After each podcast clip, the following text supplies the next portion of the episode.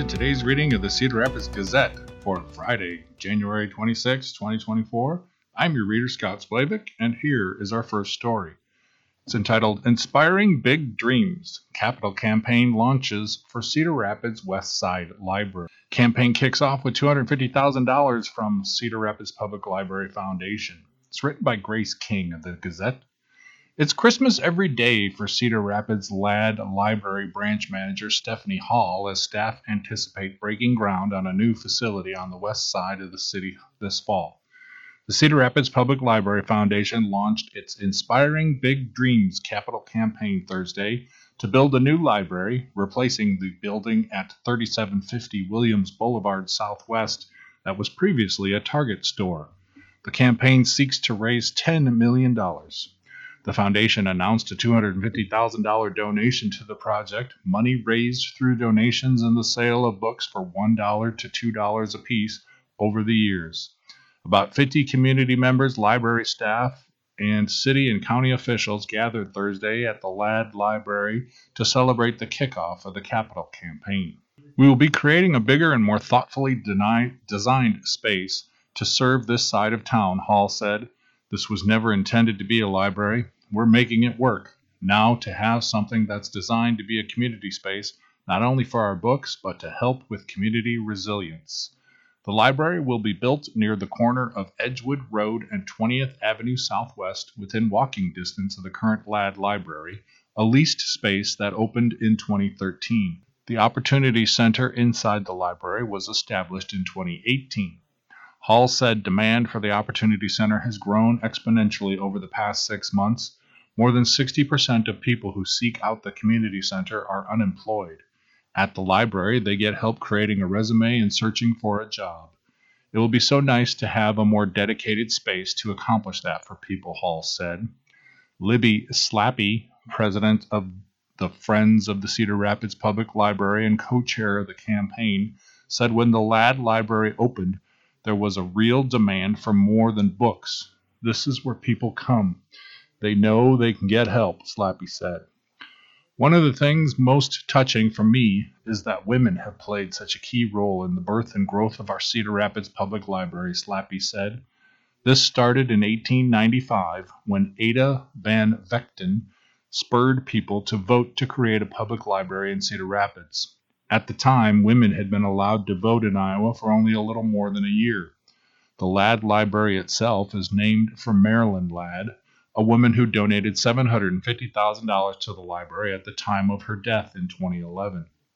It was another woman, Nadine Sandberg, who donated $2 million in 2020 from her estate, making the dream of a dedicated library on the west side of Cedar Rapids a reality. There are people out there that we've never met who love books, who love the library, and they'll be ready to step up now that they know this project is happening. The impact of this new library on the west side of the community will be huge, Slappy said. The West Side Library will have a larger selection of materials, more space to gather, and a dedicated children's program space. It will be developed by the City of Cedar Rapids to include a new six acre city park, making it a destination for the entire community. The library project will cost less than $25 million. The City of Cedar Rapids has allocated $6 million, and the Linn County Board of Supervisors has allocated an additional $4 million in American Rescue Plan Act funds. Sandberg's estate gift of $2 million to the Library Foundation in 2022 was used to purchase the land for the new library.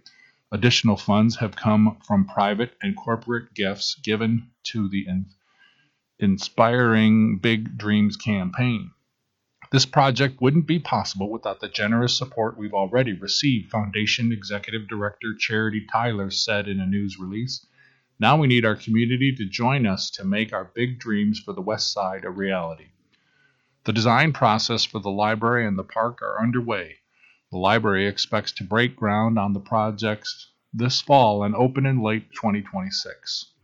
More than 100,000 people visit the Ladd Library each year. With more space and resources, the library expects to see 300,000 visitors annually. We've seen again and again how the library enriches the community, Library Director De- Dara Schmidt said in a news release. From putting books in the hands of children to helping job seekers, the library is proud to serve our patrons. The new library will include a 20 a square footage increase from 28,405 square feet at Ladd Library to nearly 40,000 square feet, increased space for children's learning with zones for creative play, technology use, monitor skill development, 10 study rooms, a large conference room, and a conference center, all available for public use, outdoor reading courtyards, and a library lawn for gathering and programs, additional and better designed space for job seekers and library partners to provide services to the community, and increased accessibility for ease of use and connection to walking trails and skywalks, sidewalks. Learn more about the project and how to support the Inspiring Big Dreams campaign at crlibrary.org slash big dreams. Our next article is entitled House GOP May Remove Gender from Iowa Civil Rights Act. Opponents call proposed legislation hateful, horrible. It's written by Erin Murphy of the Gazette Des Moines Bureau. The Iowa Civil Rights Act would be changed by removing gender identity as a protected class and by adding gender dysphoria to disabilities covered by the Act under legislation that will be considered by state lawmakers next week at the Iowa Capitol. Created in 1965, the Iowa Civil Rights Act prevents discrimination based on identifying characteristics such as age, race, color, religion, national origin, or disability. The act was amended in 2007 to add sexual orientation and gender identity. A bill introduced by Iowa State lawmaker Jeff Shipley, a Republican from Birmingham, would remove gender identity from the Iowa Civil Rights Act. Shipley's bill would instead add to the Act's covered disabilities gender dysphoria which the American Psychiatric Association defines as psychological distress that results when an individual has a gender identity that is different from their sex at birth. Advocates for transgender people expressed their vehement opposition to the proposal. Oh, it's horrible. I mean, it's going to hurt a lot of people, said Keenan Crow with the LGBTQ advocacy organization One Iowa. The proposed bill, House File 2082, would need to move through the Iowa House Judiciary Committee, which is chaired by Representative Steve Holt, a Republican from Denison. A 2020 proposal simply to remove gender identity from the Iowa Civil Rights Act did not advance through Holt's committee that year. This time, Holt said Holt told the Des Moines Register that he wants to hear the conversation around the new proposal from Shipley, calling it an interesting concept. I just want to hear a conversation about it. I want to have a subcommittee hearing and hear a conversation about it, Holt told the Register. I still have concerns about this, but I at least want to have the conversation and see where it goes. The subcommittee hearing, the first step in Iowa's state lawmaking process, is scheduled for Wednesday at the Iowa Capitol. Iowa Representative Sami Scheetz, a Democrat from Cedar Rapids who will represent his party on the subcommittee's legislative panel, said the proposal is terrible for multiple reasons, including the way the bill removes gender identity from the Act's protections but includes gender dysphoria among protected disabilities. First off, it's insulting, Scheetz said, to characterize people who are non binary and transgender as having a mental illness essentially, which is what it does, to say that they're disabled mentally for being themselves. I think this is just wrong. Scheetz and Crow said the proposal likely would not provide the same legal protections to transgender Iowans as the current Civil Rights Act. Crow noted that not all transgender people are diagnosed with gender dysphoria. Being transgender and having gender dysphoria are two separate things. There are a decent amount of trans people that have gender dysphoria and a decent amount of trans people who don't have gender dysphoria, Crow said. So you're going to leave out the entire group of people who has no need for a diagnosis. Representative Jennifer Konfrst, the leader of the minority party Democrats in the Iowa House, called the proposal hateful, unnecessary, and said there is a huge risk for unintended consequence. She said amending the Iowa Civil Rights Act in this way would be the exact opposite of the spirit of who Iowans are and what Iowans want. State House Republicans in the past two legislative sessions have passed a series of new laws impacting transgender and other LGBTQ Iowans, including a ban on gender transition treatments and surgeries for minors, a ban on the teaching of gender identity or sexual orientation through sixth grade, a ban on transgender students using K through 12 school bathrooms that align with their gender identity by requiring students to use the bathroom that aligns with their gender at birth, and a ban on transgender girls competing in girls' sports. In the final story from the front page of the Gazette this morning, lawmakers advance rail safety bill despite reservations bill would require railroads to deploy defect detectors along branch lines. This is written by Tom Barton of the Gazette Des Moines Bureau. Iowa lawmakers advanced legislation Thursday that would require railroads to deploy train defect detectors along their branch lines in the state amid concerns about increased train traffic in eastern Iowa and a derailment of toxic chemicals last year in Ohio. Senate File 512 requires a railroad company to install and maintain at least one sensor every 15 miles on a branch line to detect axle and brake abnormalities on a passing train and alert the crew of any detected abnormality. The bill also creates a penalty between $500 and $5,000 for each time a train crosses or passes by a sensor that fails to notify the train crew of a detected defect. Subsequent violations would result in a penalty of between $5,000 and $10,000. The move comes in the wake of a fiery derailment last year of a train carrying toxic chemicals in eastern Ohio that set off evacuations, a federal investigation, and concerns about the effect the derailment and the fire could have on health and the environment. It also comes amid concerns from eastern Iowa communities about the impact of increased train traffic resulting from last year's merger of Canadian Pacific and Kansas City Southern to create the first single line freight rail network connecting Mexico, the United States, and Canada.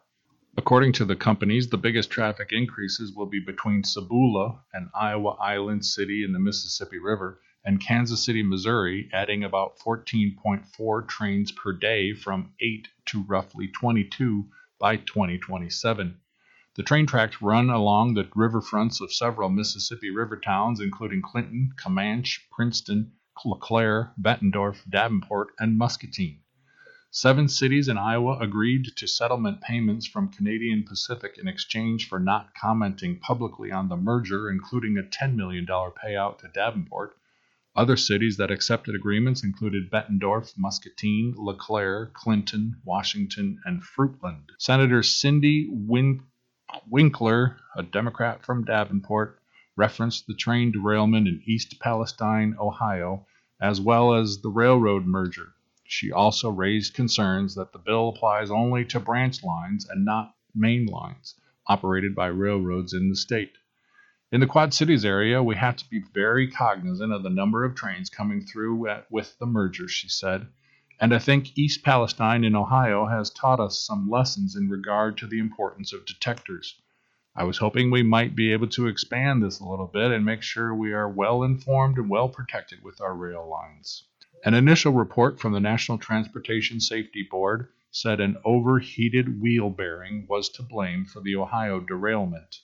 An alarm did not sound to alert the crew to check a hot axle until the train passed a sensor not far from where it ultimately derailed.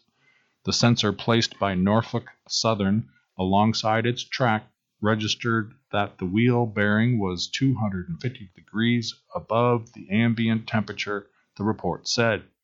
Representatives for railroad companies opposed the Iowa bill arguing they've voluntarily made dramatic safety improvements across every aspect of the industry. Larry Lloyd, Senior Director of U.S. Government Affairs for Canadian Pacific Kansas City, noted derailments have decreased in the last two decades. According to data released last year by the Federal Railroad Administration, the nation's train accident rate is down 28% since the year 2000, and the last decade was the safest on record. Mainline railroad accidents rates declined 44% since 2000. The derailment rate is down 31% since 2000 for all railroads.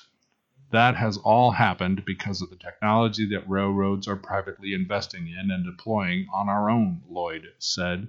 We've all deployed those detectors already along our system, he said, in areas that make best sense based on data and the condition, geography, and use of the line.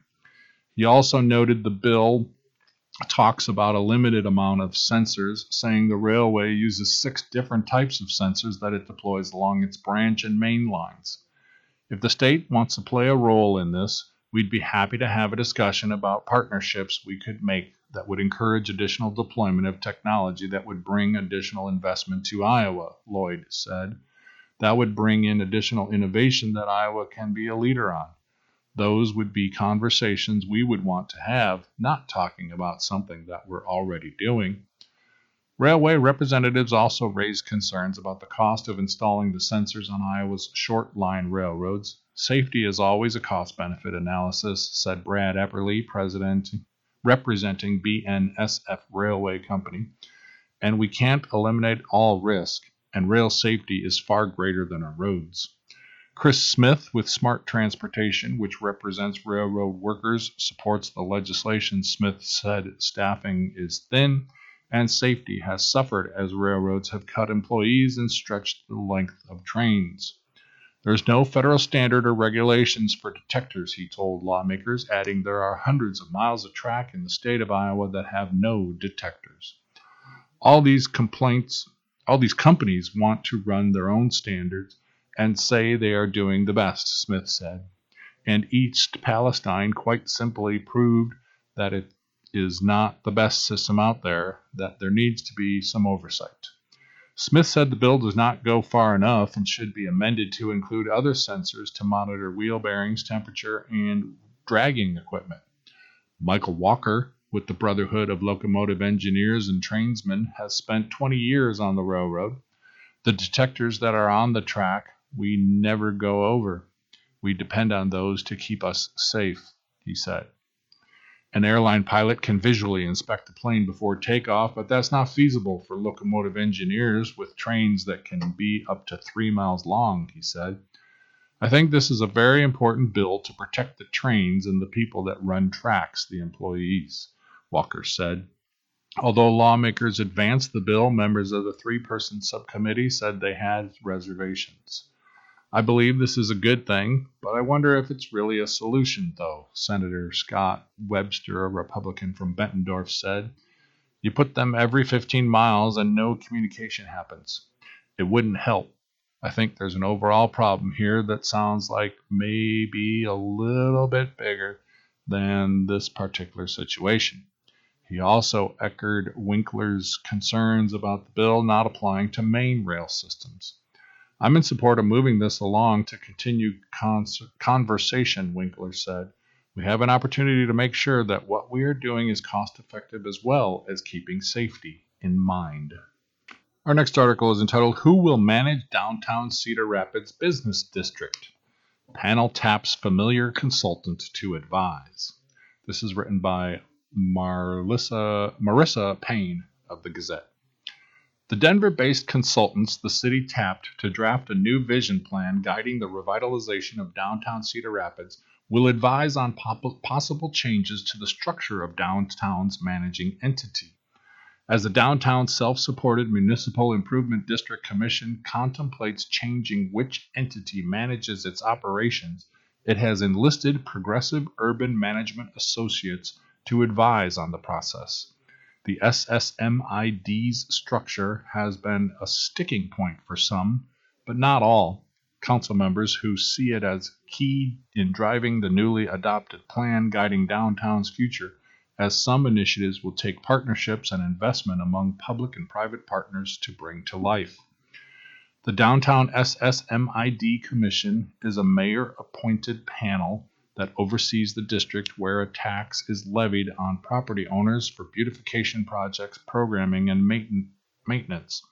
The Commission is forming a task force to make a recommendation on its structure, which the whole SSMID will eventually vote on.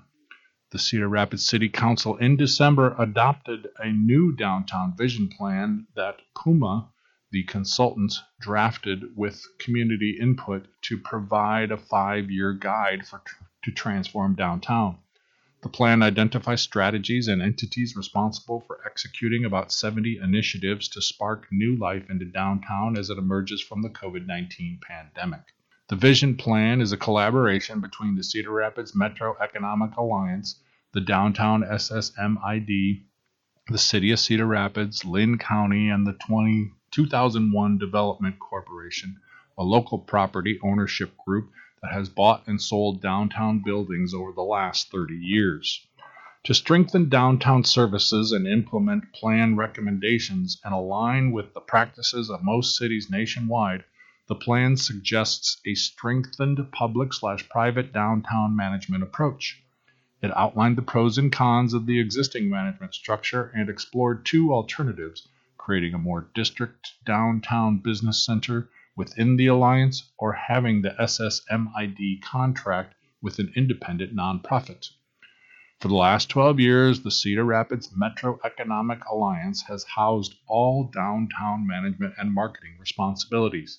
Nikki Wilcox, the Elite Alliance's Strategic Development Director, works with new program manager Jennifer Bassett on downtown initiatives, Wilcox on administrative and strategic tasks, and Bassett on building relationships with downtown stakeholders and executing SSMID goals. Because of a lack of consensus between Cedar Rapids city officials, the SSMID, and the Alliance on the structure of organizations managing downtown, Puma President Brad Segal previously said the consultants did not make a recommendation for which option was best. The plan urges a business plan for the preferred option and a collaboration commitment from the three key leaders the City, Economic Alliance, and the SSMID. When adopting the plan, Mayor Tiffany O'Donnell said future conversations about organizational structure are going to be critical to the success of this plan. Councilmember Ann Poe initially suggested tabling the plan's consideration until a structure was determined, but ultimately the plan passed with unanimous support among the nine member council.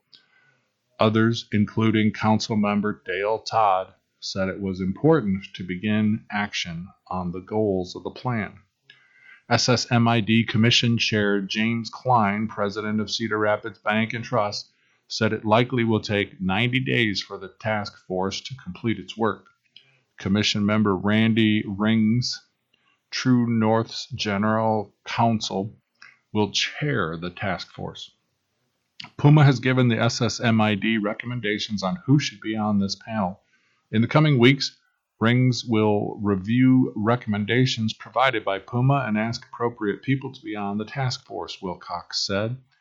Wilcox said the SSMID is paying for the task force's work, Puma advises on building SSMIDs or business improvement districts in other cities and consults, consultants will show the task force best practices of similar cities nationwide, she said. So we're excited to have their expertise. They know exactly how our city functions because they have personally talked to over 250 stakeholders in Cedar Rapids in the downtown plan's formation, Wilcox said. The 15 member commission has the final vote on the structure. The city council recently approved appointing Greg Cohn, owner of Black Sheep and Pickle Palace, to the commission, but one vacancy remains. I will turn to the Insight page, and today's Gazette editorial is entitled We Need Deeper Discussion on Gun Violence. Last weekend, while appearing on Iowa PBS Iowa Press program, Governor Kim Reynolds was asked whether changes to state gun laws should be on the table in the wake of a deadly school shooting in Perry on January the 4th. The governor couldn't discard the idea fast enough. No additional gun laws would have prevented what happened, Reynolds said. There's just evil out there. It was a shallow, thoughtless, and dismissive answer, and one that should give all Iowans pause. While investigators continued their work piecing together what led to the shooting at Perry High School, there are many unknowns, and likely no single solution. Authorities have yet to say how the 17 year old shooter obtained the guns he used to kill a sixth grader and the high school principal while wounding four others. That would seem to be a piece of information necessary to draw a conclusion on whether gun regulations could help avert another tragedy in the future. How does evil obtain weaponry? It's a question the governor isn't asking. A governor who is more than willing to protect children from contrived threats, transgender students in bathrooms, pornographic books in school libraries, curriculum that includes our history and girls and the invasion of transgender athletes in women's sports, has nothing to say about guns. Guns have killed students in classrooms and on campuses across the country. It's a real threat to children. Instead of conceding guns play any role, GOP lawmakers are looking for ways to further loosen restrictions. They may revisit a bill allowing gun owners to store secured guns in vehicles parked in public lots, including schools and colleges. We urge the governor to pause and provide a deeper response. Convene an expert panel to review the complete investigative file, examine policy and programming innovations, and design something intended to prevent further incidents. Reynolds is right when she points to mental illness as a key ingredient in youth violence and mass shootings.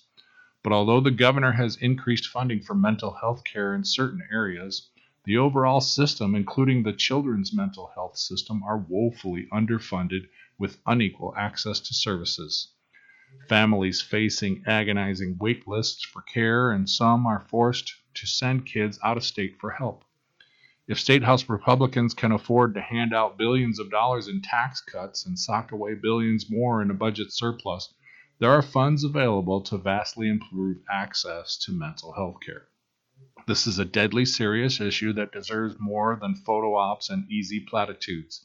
Having a deeper discussion could be a worthwhile process, finding solutions beyond simply surrendering to evil and in a guest column from John S. Westefeld, who is board certified in counseling psychology, a suicidologist, and a professor emeritus at the University of Iowa. The views expressed are his own. It is entitled Learn the Suicide Risk Factors.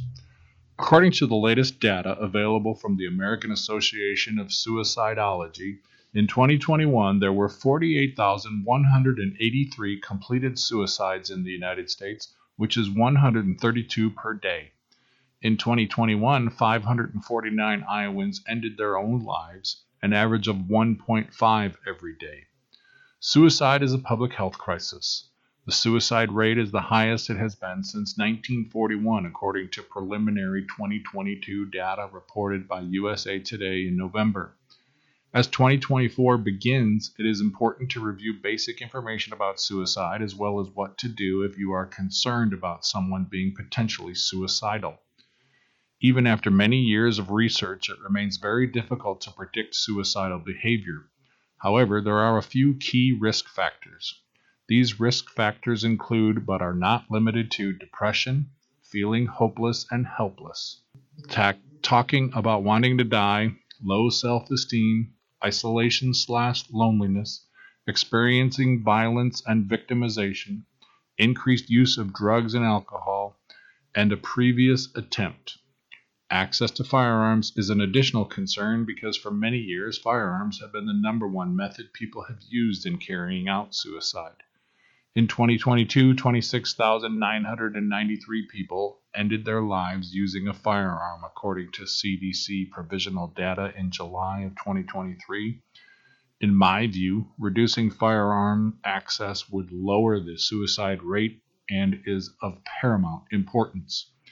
If you are concerned about someone being suicidal, it is important to reach out and ask what many suicidologists call the question which is Have you been feeling so badly lately that you have thought about harming yourself, or some approximation of this wording? A myth remains that by introducing the topic, we will give people the idea to carry out a suicide. You are more likely to save a life than cause a death by raising the issue and giving the individual permission to talk about how they are feeling. It is also important to provide the individual with hope, monitor them for risk, and encourage seeking help. Don't give up encouraging the individual to seek treatment. It has been my experience people will frequently initially resist going for help, but with continued support and encouragement, many will eventually seek treatment. A very important resource is the phone number 988, the Suicide and Crisis Lifeline. This number can also be texted. You can contact the 988 Lifeline for your own support should you be feeling suicidal, but also receive help in terms of assisting someone else who would consider who you consider potentially suicidal. There have been some positive advances related to suicide prevention. One of the most recent and important is that after many years of discussion, a netting system has been put in place at the Golden Gate Bridge. I believe there's also more general awareness about the issue. We need to educate the public about warning signs, what to do if concerned about someone, and available resources. We also need increased funding for mental health generally and suicide prevention slash response specifically. Hopefully, we can begin to reduce the suicide rate and save lives. You are listening to the Cedar Rapids Gazette on IRIS, the Iowa Radio Reading Information Service for the Blind. All material heard on IRIS is intended solely for the use of the blind and print disabled. I'm your reader, Scott Splavik. If you have any comments on this or any other IRIS program, please give us a call at area code 515 243 6833. Now we turn to today's obituaries. First, we remember Richard Dick T. Davin from Iowa City, age 92, a longtime Iowa City re- realtor, died suddenly Wednesday, January 24, 2024, at the University of Iowa Hospitals and Clinics. Services are pending at this time through Gay and Ciha funeral and cremation services. Next, we remember Dwayne H. Sobaski of Cedar Rapids, 70 years old, formerly of Washington, Iowa, who passed away Saturday, January the 6th, 2024, at the Oldorf Hospice House of Mercy in Hiawatha, Iowa. Dwayne requested cremation and a celebration of his life with no tears. The celebration open house will be held Saturday, January the 27th, 2024, from 1 to 4 p.m. at Copper Creek Ridge, 1182 Commercial Drive, Riverside, Iowa. Another celebration open house will be held Saturday, May the 4th from 1 to 4 p.m. at the Guttenberg Golf Course in Guttenberg, Iowa. Memorials have been established for the Oldorf Hospice House of Mercy or Peyton Hayes Foundation for Cardiac Kids. B- Beatty Peterseim Funeral Home is assisting Dwayne's family. Next, we remember Nancy Williams, age 86, of Monticello, who passed away at the Lynn Manor Care Center on Wednesday, January the 24th, with her family by her side. Nancy had a stroke after her courageous battle with dementia and Alzheimer's. Funeral services will be held at the United Church of Monticello at 10:30 a.m. on Tuesday, January the 30th, with burial following at Oakwood Cemetery in Monticello, with visitation at the Goettsch Funeral Home, Monticello, on Monday, January the 29th from 4 to 7 p.m. Pastor Catherine Newhall will officiate. Thoughts, memories, and condolences may be directed to the family at goettschonline.com, and that's spelled G O E T T S C H online.com. In lieu of flowers, please consider making a donation to the Alzheimer's Association or the Monticello School District Foundation. Now we remember Herbert Herb Wambolt Jr., age 81, formerly of Cedar Rapids, who died Thursday, January 18, 2024, at the University of Iowa Hospital and Clinics from a long illness. Cedar Memorial Park Funeral Home is in charge of the arrangements. Full obituary for Herb can be found at www.cedarmemorial.com under obituaries. Now we remember Karen Crystal Nelson Went of Norcross, Georgia, age 94, who joined her Lord and Savior Jesus Christ on January the 23rd, 2024, after an extended illness. Visitation on Wednesday, January 31st, 2024 at 10:30 a.m. with funeral at 11:30 a.m. at Trinity Lutheran Church 801 Washington Avenue in Lowden, Iowa, the Reverend Daniel Redhog and the Reverend Heroy Gebremichael Officiating. Christian burial will take place at Trinity Lutheran Cemetery in Lowden immediately following the funeral.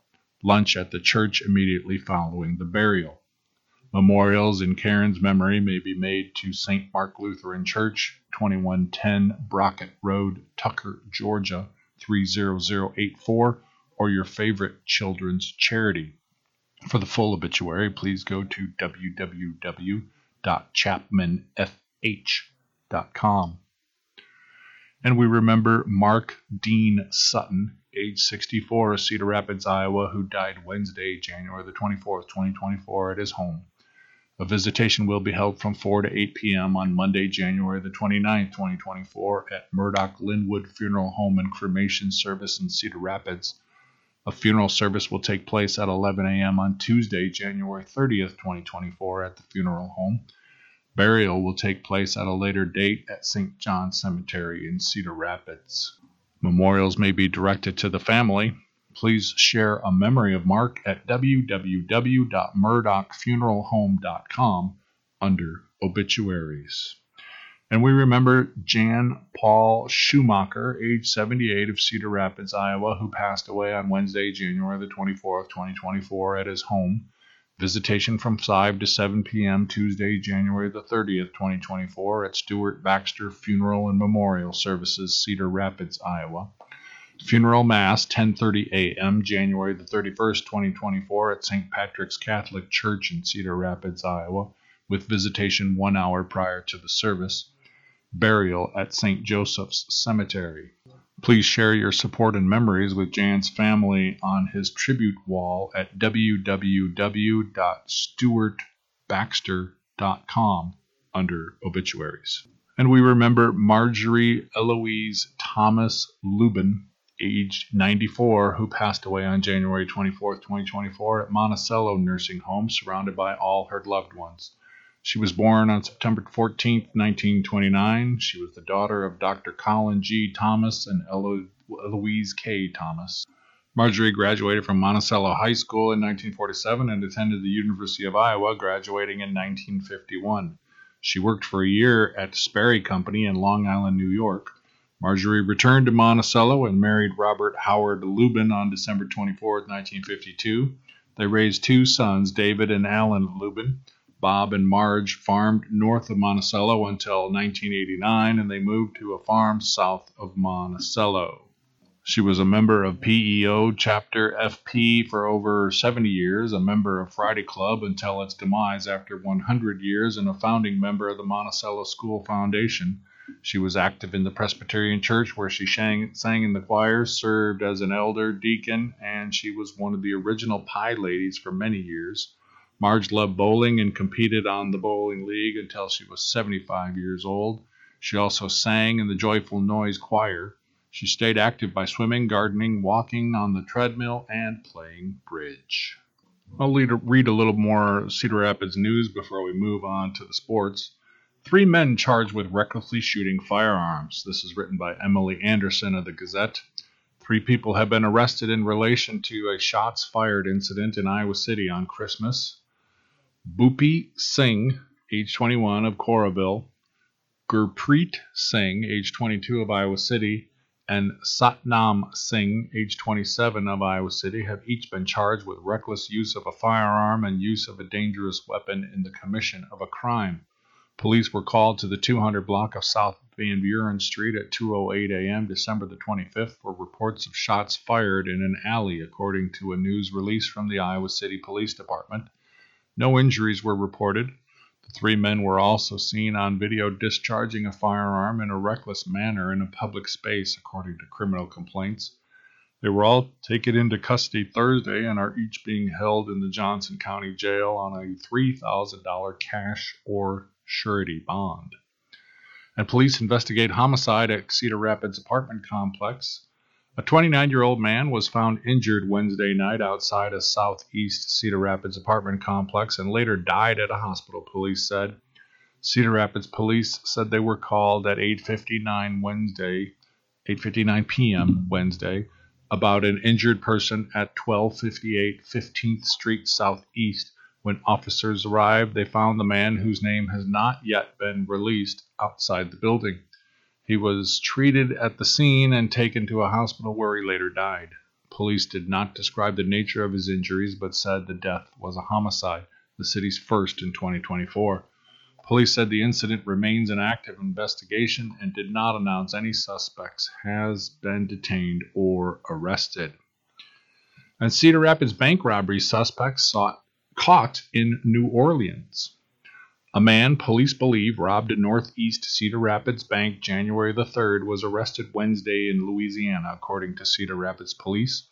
Andrew Durr, age 21, was arrested in New Orleans as was in the custody of the Orleans Parish Sheriff's Office, authorities said, while arrangements were being made to bring him back to Iowa. He will face charges related to the armed robbery. Cedar Rapids police responded about 9 a.m. January the 3rd to the Cedar Rapids Bank and Trust branch at 5400 Council Street Northeast for reports of an armed robbery. The assailant, who police said displayed a gun, was wearing a black mask and an Iowa Hawkeyes knit cap. Last week, Cedar Rapids police investigators working with the FBI said they had identified the robber as Durr and appealed to the public for help in finding him, offering the possibility of a reward from the U.S. Marshals Service. They described him as armed and dangerous. Cedar Rapids police did not say how he was found or whether a reward would be paid. Now we'll move over to sports. Our top story has to do with high school girls wrestling, and it says enticing storylines for girls regionals. Decorah's Simon can become the state's first four time state champion. It's written by Riley Cole. Wrestlers will descend today upon Hy-Vee Hall in Des Moines, Alliant Energy Powerhouse in Cedar Rapids, the Fieldhouse at Mason City High School, and Tyson Arena in Sioux City in hopes of punching a ticket to next week's IGHSAU State Tournament, February 1st through 2nd at Xtream Arena in Coralville. Here are five storylines you should watch Simon's Quest. Decorah senior Naomi Simon is coming off an inaugural IGHSAU state title from a year ago. Pair that with her two Iowa wrestling coaches and officials titles, and she can become the state's first four time girls wrestling state champion. She enters Region 8 Super Regional in Mason City with a 39 win, 0 loss record at 170 pounds and knows the Vikings have put in hard work to get to the postseason. The work that my team and I have put in is going to pay off, and we are going to have an incredible tournament, Simon said. Childers repeat Prairie's Mackenzie Childers is out to repeat her state title after knocking off the defending 2022 state champion Hannah Rogers of Bettendorf in last year's postseason tournaments. Her approach to defending her state title is to take it one match at a time. I found that I perform better when I don't make any tournament or match bigger than the others, Childers said. I'm excited to compete and hopefully watch many of my teammates qualify for the state tournament. Childers is coming off a Mississippi Valley Conference title and was named the tournament's outstanding wrestler. She is ranked number one at 130 pounds with a 30 win, 2 loss record. Guzik ready. Reflecting on her first season in the purple and yellow, Alburnett's Lynn Linny Guzik is proud of the work she has put into this le- to get to this level. I have worked really hard with Seabolt women's wrestling team and coach Samantha Seabolt and my Alburnett team and coaches to get to where I am now, Guzik said. I'm going to continue to work hard heading into super regionals and state. She will enter the Region 6 Super Regional with a 40 win, 1 loss record and is ranked number 3 by the IWCOA at 130 pounds. Xavier debut the Xavier girls' wrestling team looks to make history yet again in the Region 5 Super Regional, hoping for its first state qualifier. Head coach Henry Reeks said the Saints started the season with eight wrestlers, and all eight have a chance to make it to state. I'm not counting anyone out, Reeks said. Any given day, any given athlete can rise to the occasion and do some pretty amazing things. Vinton Shellsburg Sailing. At the beginning of the season, the Vinton Shellsburg girls' wrestling team was ranked number 12 by the IWCOA. The Vikets climbed the rankings all season and are currently at number 5. Head coach Brant Corcoran said the team wasn't phased by its preseason ranking. We knew that as long as the team works hard and trusts the process, everything will play out in the end, Corcoran said. Vinton Shellsburg is coming off its first WAMAC Conference wrestling title since 1972.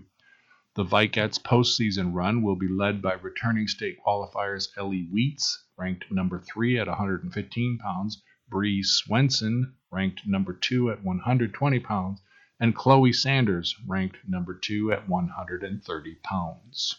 In boys high school basketball, high marks for IV, RVC guards.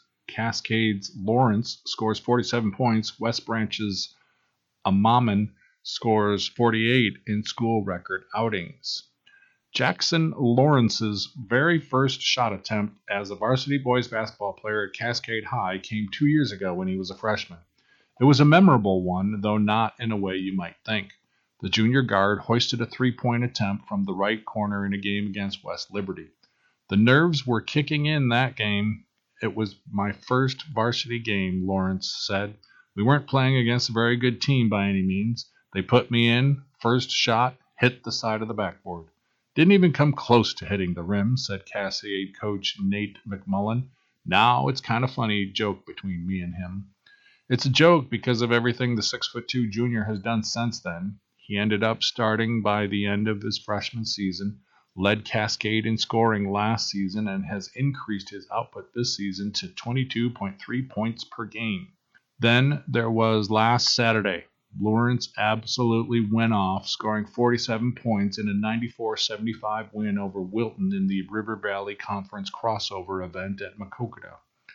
That broke the school record for points in a game, surpassing the 46 scored in a game by a guy named Greg McDermott the same Greg McDermott who is head coach at Creighton. That was pretty nuts, Lawrence said. Greg McDermott, he's practically a celebrity around here. Later that night, he reached out to me and said congratulations, so that was pretty special. Lawrence made 17 to 22 shots from the field against Wilton, including going 10 for 12 from three point land.